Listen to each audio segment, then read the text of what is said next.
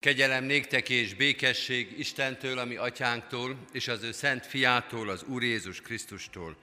Amen. Kedves testvérek, a 26. Zsoltárral kezdjük Isten tiszteletünket, és énekeljük a 26. Zsoltárnak fennállva az első verszakát, majd helyünket elfoglalva a hatodik verszaktól végig a verszakokat. Az első verszak így kezdődik, légy ítélő, Uram, mert hűséggel jártam.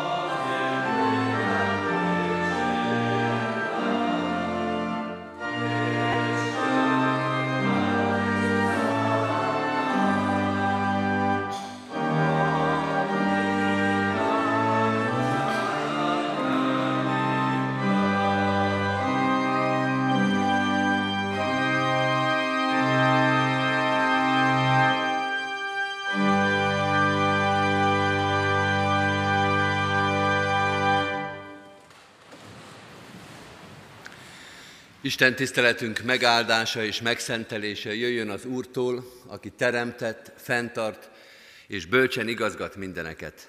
Amen. Hallgassuk meg Isten igéjét Mózes harmadik könyvéből, a 26. rész harmadik versétől a 13. versig tartó szakaszt. Ha az én rendeléseim szerint jártok, és az én parancsolataimat megtartjátok, és azokat megcselekszitek, esőt adok néktek idejében, és a föld megadja az ő termését, a mező fája is megtermi gyümölcsét, és a ti csépléseteket ott éri, a ti cséplésetek ott éri a szüretet, és a szüret ott éri a vetést, és elégségig ehetitek kenyereteket, és bátorságban lakhattok a ti földeteken, mert békességet adok azon a földön, hogy mikor lefeküztök, senki fel ne rettentsen, és kipusztítom az ártalmas vadat arról a földről, és fegyver sem megy át a ti földeteken. Sőt, előzitek ellenségeiteket, és elhullanak előttetek fegyver által. És közületek öten százat elűznek, és közületek százan elűznek tízezret, és elhullanak előttetek a ti ellenségeitek fegyver által. És hozzátok fordulok, és megszaporítlak titeket, és megsokasítlak titeket, és szövetségemet megerősítem veletek. És réginél régibbet ehettek, és az új elől is régit kell kihordanotok. És az én hajlékomat közétek helyezem, és meg nem utál titeket az én lelkem. És közöttetek járok, és a ti istenetek leszek, ti pedig az én népem lesztek. Én vagyok az Úr, a ti istenetek, aki kihoztalak titeket Egyiptom földjéről, hogy ne legyetek azoknak rabjai, és összetörtem a ti igátok szegeit, és egyenesen járattalak titeket. Ámen. Isten tegye áldottá igényének hallgatását. Amen. Hajtsuk meg a fejünket és imádkozzunk. Mennyei atyánk, mi is azt kérjük ezzel az igével együtt, hogy lakoz közöttünk. Légy velünk minden napon, ünnepnapon és hétköznapokban, ünnepekben és munkában, örömben és bánatban egyaránt. Hadd érezzük át a Te jelenléted áldását.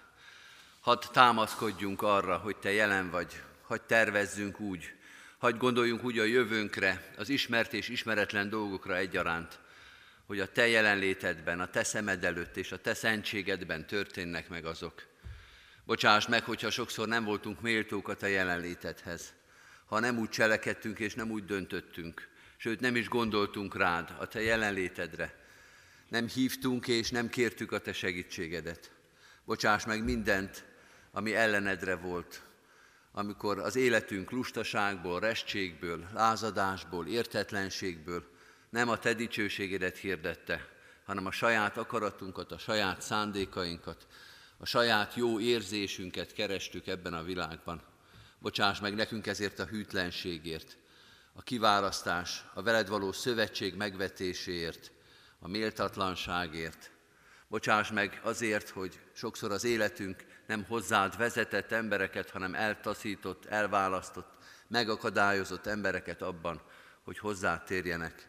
Változtass meg az életünket, változtass meg a szívünket napról napra, döntésről döntésre, mondatról mondatra, hogy egész életünk, minden beszédünk, minden cselekedetünk a Te irányodba, a Te dicsőséget felé vezessen magunkat is, másokat is, a körülöttünk lévőket. Tölts be rajtunk a Te ígéretedet, hogy mi is betölthessük apostoli elhívásunkat, tanítványi kötelességeinket, Jézus Krisztusért, ami Urunkért és Mesterünkért. Amen. Kedves testvérek, készüljünk az ige hallgatására a 161. dicséretünkkel. Két verszakot énekeljünk a 161. dicséretünkből, az elsőt és a másodikat. Sies keresztény lelki jót hallani.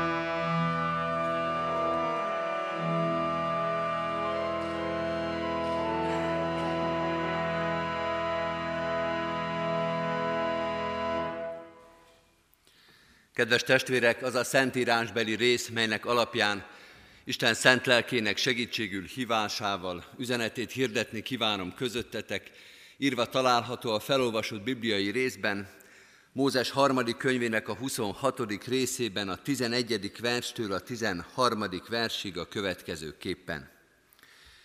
Hajlékomat közétek helyezem, és nem utállak meg benneteket. Köztetek járok, és istenetek leszek, ti pedig az én népem lesztek.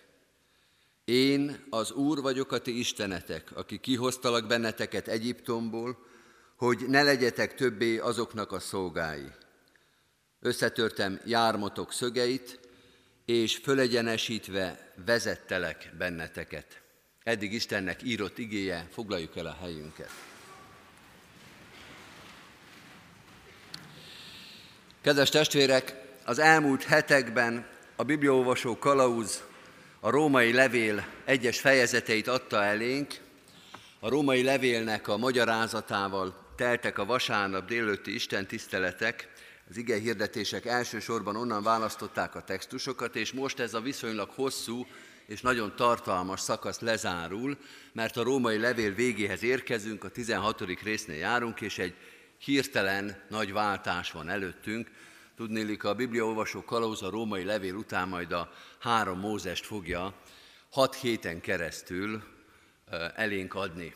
És ez valóban nagy váltás, mert kis túlzással azt lehet mondani, hogy a római levél az egy igazi református levél, egy erősen protestáns irat, ami persze anakronizmus, de hogy a protestánsok számára különösen fontos, és nagyon arra a logikára jár a protestáns teológia, ami a római levélben leginkább domborodik, tehát nagyon sokszor is hivatkozunk rá, és hogyha magyarázunk, akkor nagyon sok olyan dolog kerül elő, ami számunkra reformátusoknak vagy protestánsoknak tágabb értelemben különösen fontos, hiszen a római levél középpontjában a megigazulástan van, az üdvösség van, ami a reformációnak a vezérlő teológiai eszmélése volt hogyan üdvözül az ember Isten előtt, hogyan lesz békessége az Istennel, ez volt az alapkérdés, és a római levél is nyilván más történelmi helyzetben, de erről beszél, ezt foglalja össze Pál apostol a római levélben. Tehát ebben az értelemben egy nagyon hazai pálya a római levél, nagyon ott van a mi protestáns gondolkodásunkban, ezzel szemben a három Mózes az tiszta ószövetség. A Mózes harmadik könyve az egy hosszú, megkockáztatom, talán szabad ilyet mondani, unalmas, hosszú törvény gyűjtemény, nincsenek benne történetek, személyek is alig-alig, éppen csak illusztrációnak egy kis személyi vonatkozás. Alapvetően egy törvénykönyv, törvényi helyzeteknek a fölvázolása, akár kultuszi törvények, mikor milyen áldozatot kell bemutatni, akár bizonyos bűnökre, vétkekre, tisztátalanságokra való rámutatás, vagy a tisztasági törvények, melyek a tiszta állatok, melyek a tisztátalan, mit szabad megenni, mit nem szabad megenni, mihez szabad hozzáérni, mihez nem szabad, és ha már hozzáértünk, akkor mit kell tenni.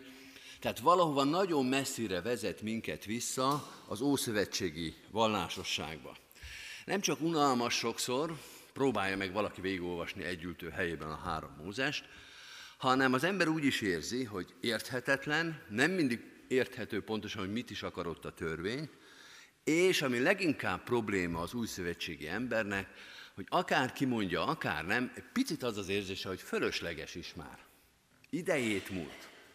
Teológiailag nem tiszta. Ez már ránk nem vonatkozik, mindahogy protestánsként, keresztényként alapvetően nem is tartjuk meg ezeket a rendelkezéseket. Nem mutatunk be ilyen áldozatokat, nincs véres áldozat a református templomba, egyetlen keresztény templomba sem. Nem mutatjuk be az áldozatokat, és nem tartjuk azokat a tisztasági szabályokat, amelyek ott egyébként azért viszonylag egyértelműen le vannak írva. Felesleges, kezelhetetlen, néha szinte humorosnak tűnik, hogy mi minden van benne a mi Bibliánkban. Mutatok egy példát, ez a kedvenc példám a három Mózesből, a 11. rész, tisztátalan és tiszta állatok, 29. vers. A földön csúszó és mászó állatok közül ezek a tisztátalanok. A menyét, az egér és a gyíkfélék, a gekkó, a kaméleon, a tarkagyik, a csiga és a vakondok. Hát erről most mit prédikáljunk? Egyrészt az ember örül, hogy végül is kiderült, hogy a gekkó is benne van a Bibliában, de hogy ennek nekünk üzenete lenne a mai nép számára, a mai helyzetünkben, egzisztenciálisan fontos lenne, hogy ezek mondjuk tisztátalan állatok, hát ezt, hogy, hogyan fordítsuk ezt le? Arról nem is beszélek, hogy amikor a madarakról beszél, a tisztátalan madarakról, akkor beleveszi a denevért is. Mióta madár a denevér? Szóval, hogy mi közünk van nekünk ehhez? A Bibliát olvasva általában az szokott lenni a főszabály, hogy a részleteknek az értelmezése segít abban, hogy megértsük, hogy mit akar a Szentírás, mit akar Isten azon a könyvön keresztül.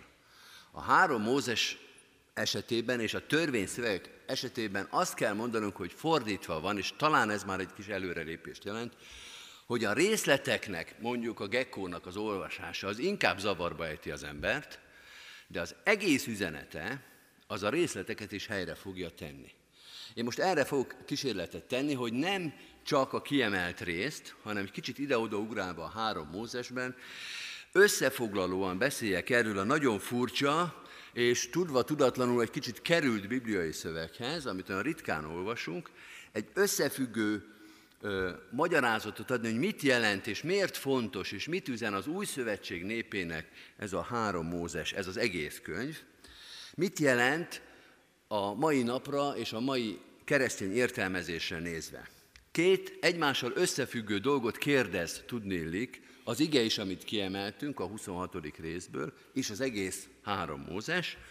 A két kérdés, amire egyébként válaszol is, így hangzik, mit jelent Isten közvetlen jelenléte az ember számára, a kiválasztott nép számára, mit jelent Isten közvetlen jelenléte, és a másik kérdés, vagy ennek az éremnek a másik oldala, milyen népet akar magának Isten?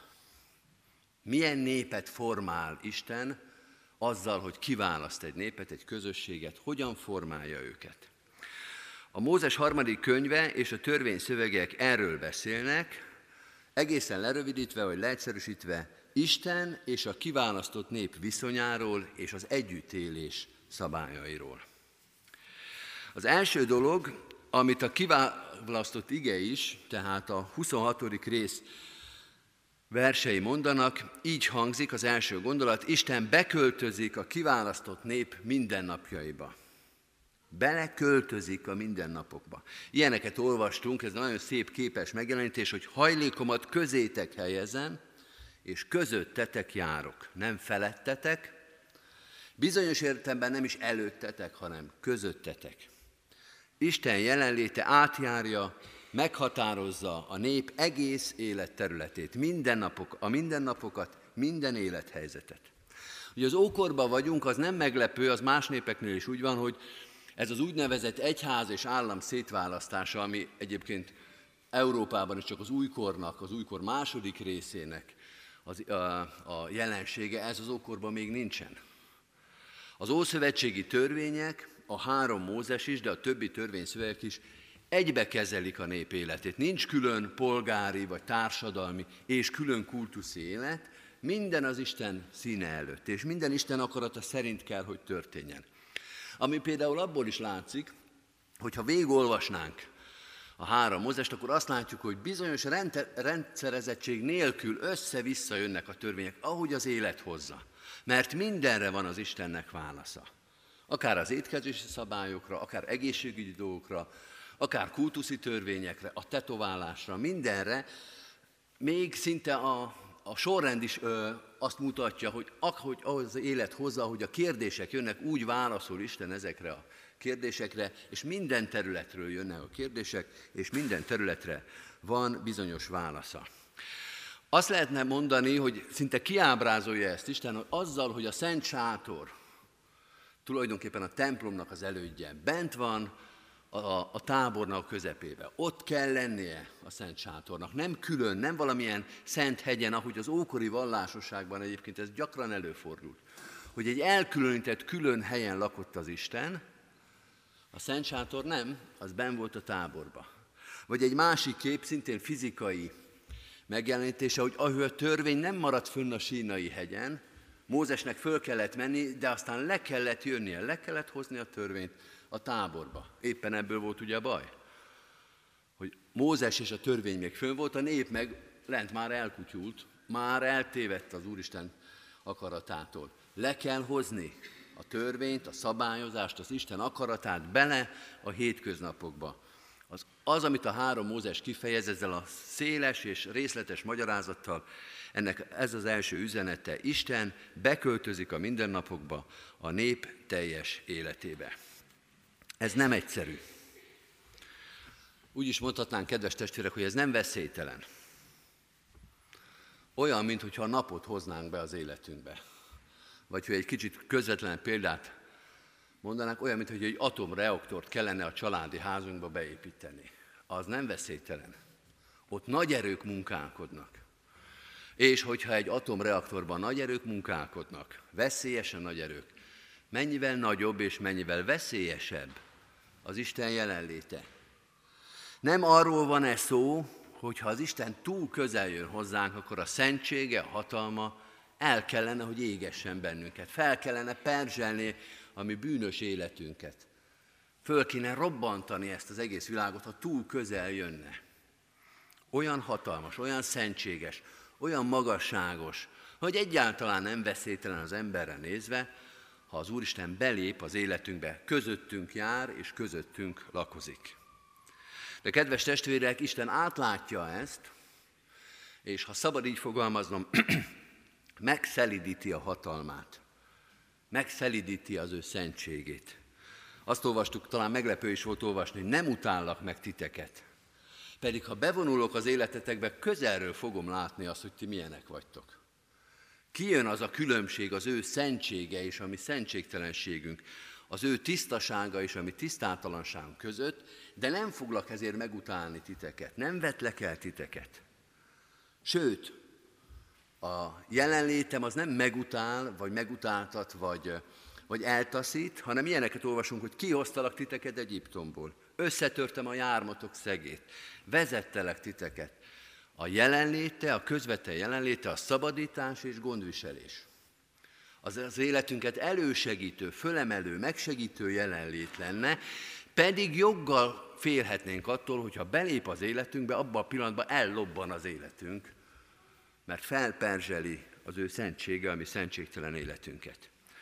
Isten transformálja a hatalmát, átalakítja a hatalmát, és ez a szó azért is jó, mert ugyanezt történik tulajdonképpen az elektromossággal is, hogy a hatalmas, nagy, magas feszültségű vezetékeknek a feszültségét transformálni kell ahhoz, hogy a háztartásainkba be lehessen vezetni, hogy működtesse az életünket, hogy ellássa az életünket, hogy segítsen nekünk, de az nem az a feszültség, ami a nagy feszültségeken megy.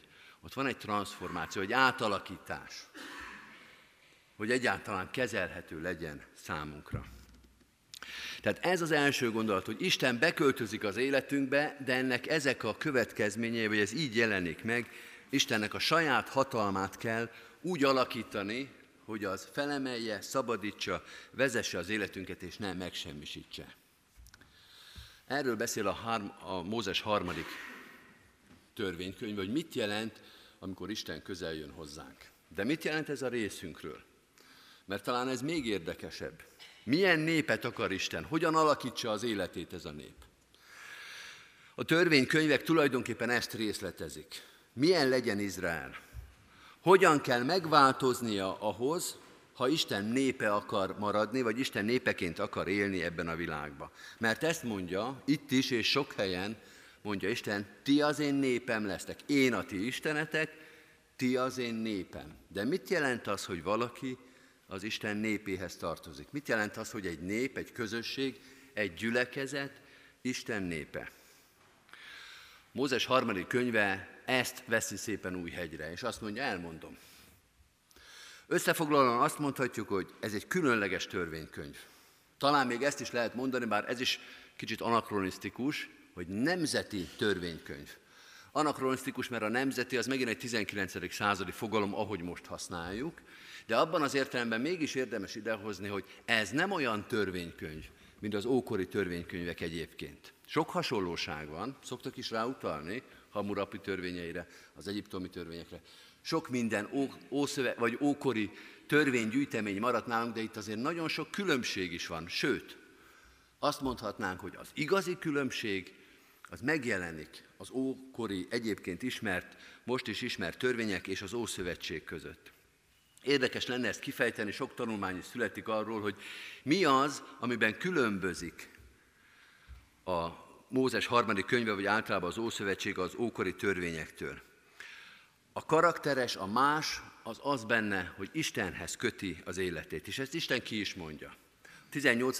rész harmadik versében azt mondja, hogy ne úgy cselekedjetek, ahogy Egyiptomban cselekednek, ahonnan kihoztalak titeket, és ne úgy, ahogy Kánaánba cselekednek, ahová beviszlek titeket. Ne a környezet határozzon meg titeket.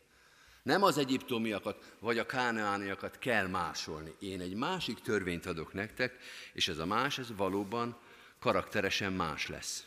Ami feltűnik, ezekben a törvényekben ez az aprólékosság. Például ugye a gekkó, hogy minden állatról leírja, hogy hova tartozik. A három Mózes az olyan, hogy az előző képhez kössem egy kicsit, mint egy atomreaktornak a biztonsági szabályzata. Elhihetjük, hogy az még hosszabb, mint a három Mózes. Ott is biztos minden le van írva.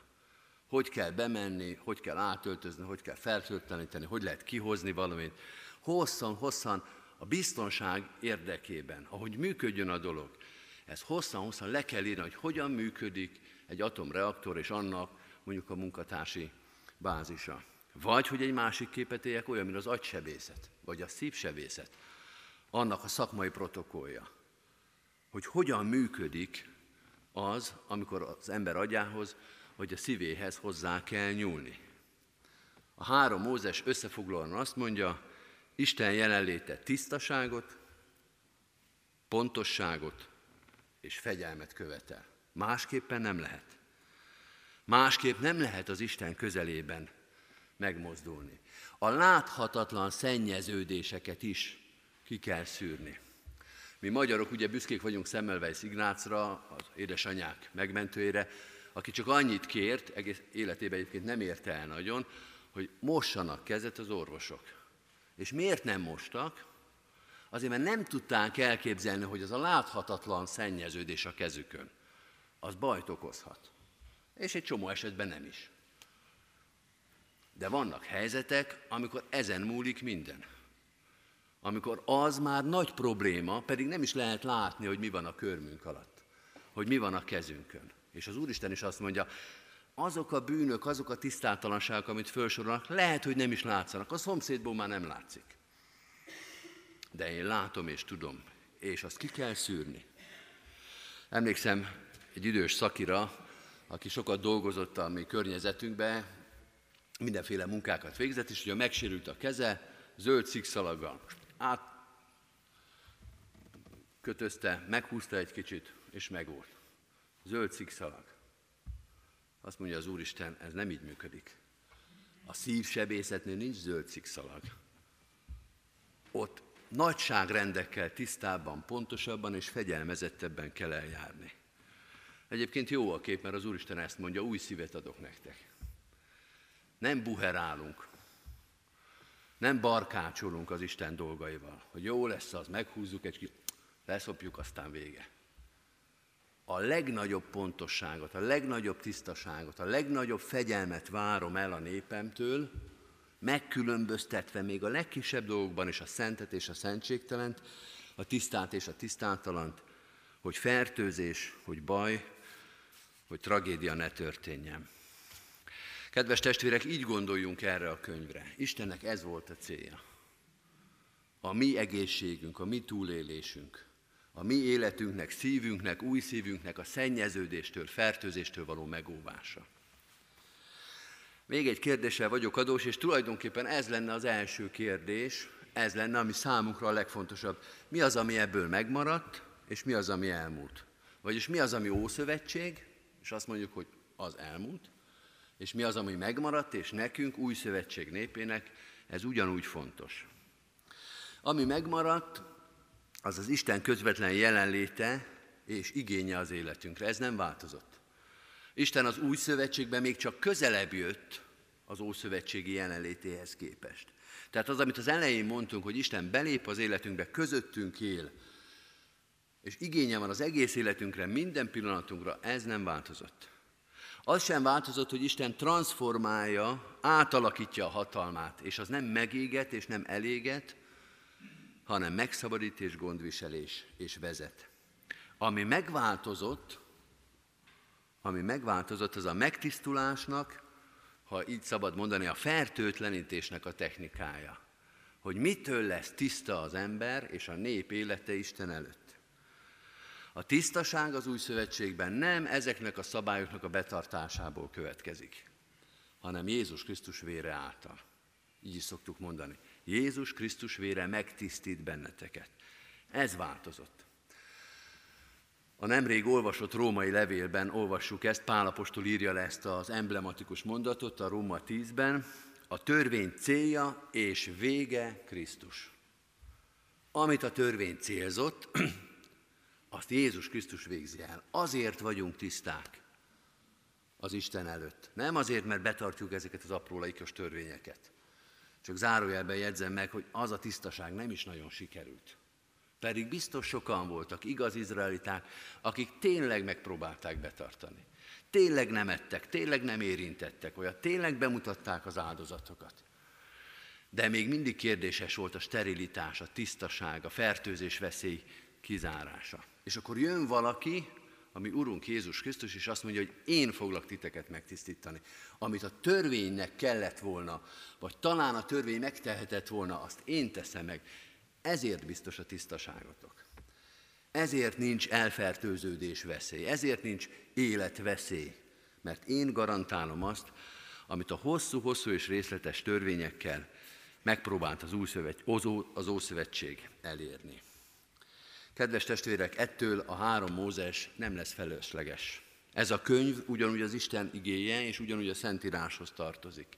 Más szemmel olvassuk, bizonyos értelemben utólag olvassuk, de megmutatja ez a könyv, ennek a részletessége, ennek a kiterjedtsége, Isten aggodalmát, figyelmét, hogy mennyire fontos a mi életünk, és megmutatja Jézus Krisztus munkájának az irányát, célját, és annak az értékét is. Amen. Válaszoljunk Isten igére fennállva, és a 161. dicséretünket folytatva, a 161. dicséretünknek énekeljük a harmadik és negyedik verszakát. A harmadik verszakot, itt is két verszakot énekelünk, a harmadik és negyedik verszakot, jól tudja földön ezt minden keresztény. thank you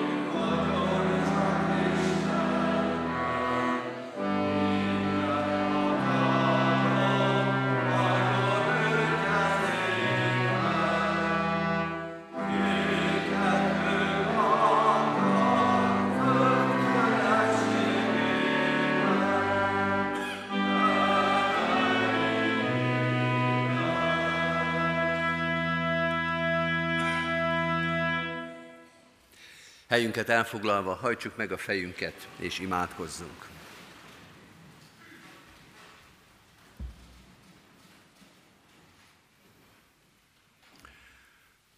Urunk, mindenek előtt azért adunk hálát, hogy az életünk a Te kezedben és Jézus Krisztus által biztonságban van.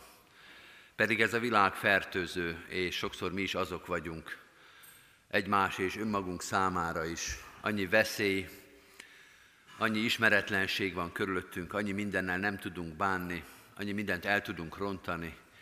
Köszönjük, hogy mindezekben megőriztél minket. Köszönjük, hogy mindenre gondod volt évezredekkel ezelőtt is, és gondod van most is. És hogy tőled jön a megoldás. Hogy amit mi nem tudunk elérni sem a törvény aprólékos megtartásával, sem a fegyelemmel, a tűréssel, a gondolkodással, a fantáziánkkal, semmilyen emberi teljesítményünkkel, azt a Jézus Krisztusban megvalósítottad. Köszönjük, hogy eljöttél közénk, és ez a közel hozó lépés, ez nem megsemmisítette az életünket, hanem megvilágított bennünket, önmagunkra ismerhetünk, és a Te szeretetedre és kegyelmedre is. Urunk, légy közel hozzánk, és engedd és segítsd, hogy mi is közel legyünk hozzád. Engedd, hogy közel lépjünk, és ne engedd, hogy eltávolodjunk. Hadd erősödjön meg szívünkben az érzés, hogy hozzád közel lenni jó, mert bár megvilágítja az életünket, rámutat bűnökre, mulasztásokra, méltatlanságokra, fertőzésekre és sebekre, mégis gyógyító a te jelenléted, mert megbocsátasz, mert megszentelsz, mert felemelsz, mert a türelmet hosszú, mert nem utálod meg a bűneink miatt az életünket, mert nem utálod meg a szívünket, az elrontott dolgainkat, hanem felemelsz és megtisztítasz. Erre a nagy lelkűségre, szeretetre és kegyelemre van szükségünk minden pillanatban. Segíts nekünk, hogy ezt elhiggyük, hogy ezt belekalkuláljuk az életünkbe, akkor is, hogyha sok mindent elrontottunk, ha nehezen tudunk előtted megállni, hogyha nehezen tudjuk kimondani mindazt, ami a szívünkben van. Urunk, Te, aki ismered a szívünk minden titkát, még ajkunkon sincs a szó, és Te már ismered azt, még meg se fogalmaztuk, de már Te válaszoltál. Te légy a mi mennyei atyánk. Így könyörgünk nem csak a személyes életünkért, hanem a szeretteinkért is. Elét hozzuk most a családunkat, a barátainkat, minden közösségünket, és különösen a gyülekezetünket a te gyülekezetedet, mennyei atyánk, mutasd meg a te fenségedet és szeretetedet itt ebben a gyülekezetben is. Te légy az, aki szolgálatra indítasz, aki alkalmassá teszel a szolgálatra, aki megnyitod a szemünket a szükségben lévőkre, a feladatra, a következő lépésre, a következő irányra. Segíts nekünk mindenben engedelmesen követni téged. Így kérünk, mutasd meg, mi a szándékod, mi a célod gyülekezetünkkel, annak intézményeivel, közösségeivel, lehetőségeivel. Annyi lehetőséget, annyi nyitott ajtót, annyi új szolgálatot adtál ennek a nemzedéknek. Mennyei atyánk, te mutasd meg, mi a legfontosabb, mire csoportosítsuk az erőnket, mi az, amihez a te bölcsességedet, szeretetedet, vezetésedet napmonta el kell kérnünk. Így könyörgünk a ránk bízott feladatért, a körülöttünk élő társadalomért, ismerősökért és ismeretlenekért, magyar népünkért és a körülöttünk élő népekért is egyaránt. Gondviselő kegyelmed és szeretetet adjon békességet, szeretetet és Krisztus ismeretét. Mennyei atyánk, eléd visszük most a szükséget élőket, szenvedőket, a betegeinket, a gyászolóinkat, a megfáradtakat. Te ismered minden terhünket, keresztünket, fájdalmunkat és szorongásunkat és ismered azokét is, akiknek a fájdalmát, szorongását mi talán nem látjuk. Ted érzékenyé a szívünket, gyorsá a lábunkat, a szolgálatunkat arra, hogy feléjük lépjünk, terheiket hordozzuk, egymás terhét hordozva betöltsük a te törvényedet. Így könyörgünk most azokért, akik ezekben a napokban, hetekben különösen is nehéz terhet hordoznak. A gyászoló testvérekért, akik koporsó mellett álltak meg, vagy ezután fognak megállni akiknek a szeretteik, barátaik, ismerőseik kórházba vannak, vagy erre készülnek, műtét előtt állnak, nehéz gyógykezelések várnak rájuk, vagy az életnek más terheit hordozzák. Urunk, hiszük, hogy Te ezeket mind ismered, mind számon tartod. Azt is látod, hogy mik a mi emberi esélyeink, lehetőségeink. Azt is látod, hogy mennyi erőnk van még a küzdelemhez, a harchoz, a kitartáshoz. Urunk, Te mért ki az erőt, Te adj lehetőséget, Te adj vigasztalást, te adj bizakodást a, bizakodást a szívekbe. Könyörgünk minden elesettért, minden meggyengültért, minden békétlenért, félelmes szívű testvérünkért. De ugyanígy könyörgünk az erősekért is, ugyanúgy könyörgünk a szolgálatot vállalókért, azokért, akik mások segítségére lehetnek, Urunk, Te adj ehhez az erőhöz mindig bölcsességet, higgadságot, és főleg alázatot és engedelmes szívet. Mindenben, minden dolgunkban hadd hirdessük, hadd keressük, és hadd mutassuk fel a Te örök dicsőségedet. Krisztusért, ami Urunkért. Amen. Egy rövid csendes percbe vigyük most Isten elé imádságainkat.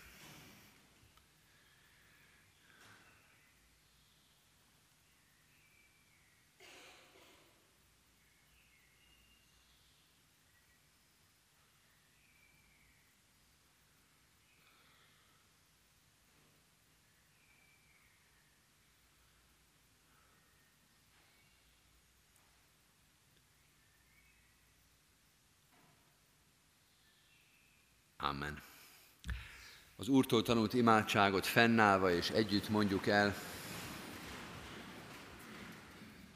Mi, Atyánk, aki a mennyekben vagy, szenteltessék meg a Te neved. Jöjjön el a Te országod. Legyen meg a Te akaratod, amint a mennyben, úgy a földön is.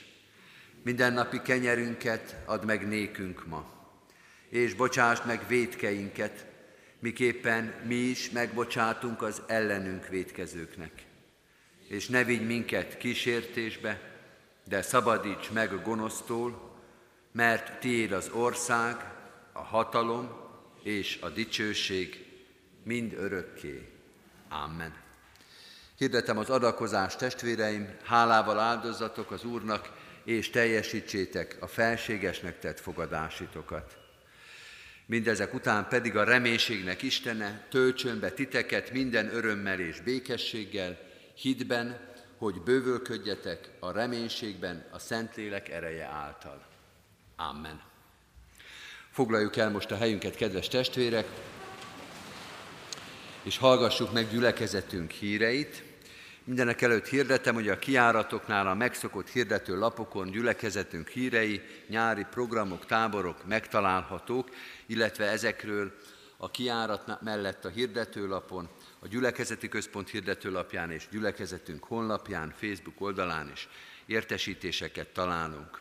A mai vasárnapon itt a templomban 11 órakor tartunk még Isten tiszteletet, amely a városi hitoktatásban tanulók évzáró, hittanévzáró Isten tisztelete lesz, délután négy órakor a pároskör alkalma lesz a Betlehem kapuja játszóházban, este hat órakor pedig ifjúsági Isten tiszteletet tartunk szintén itt a templomban.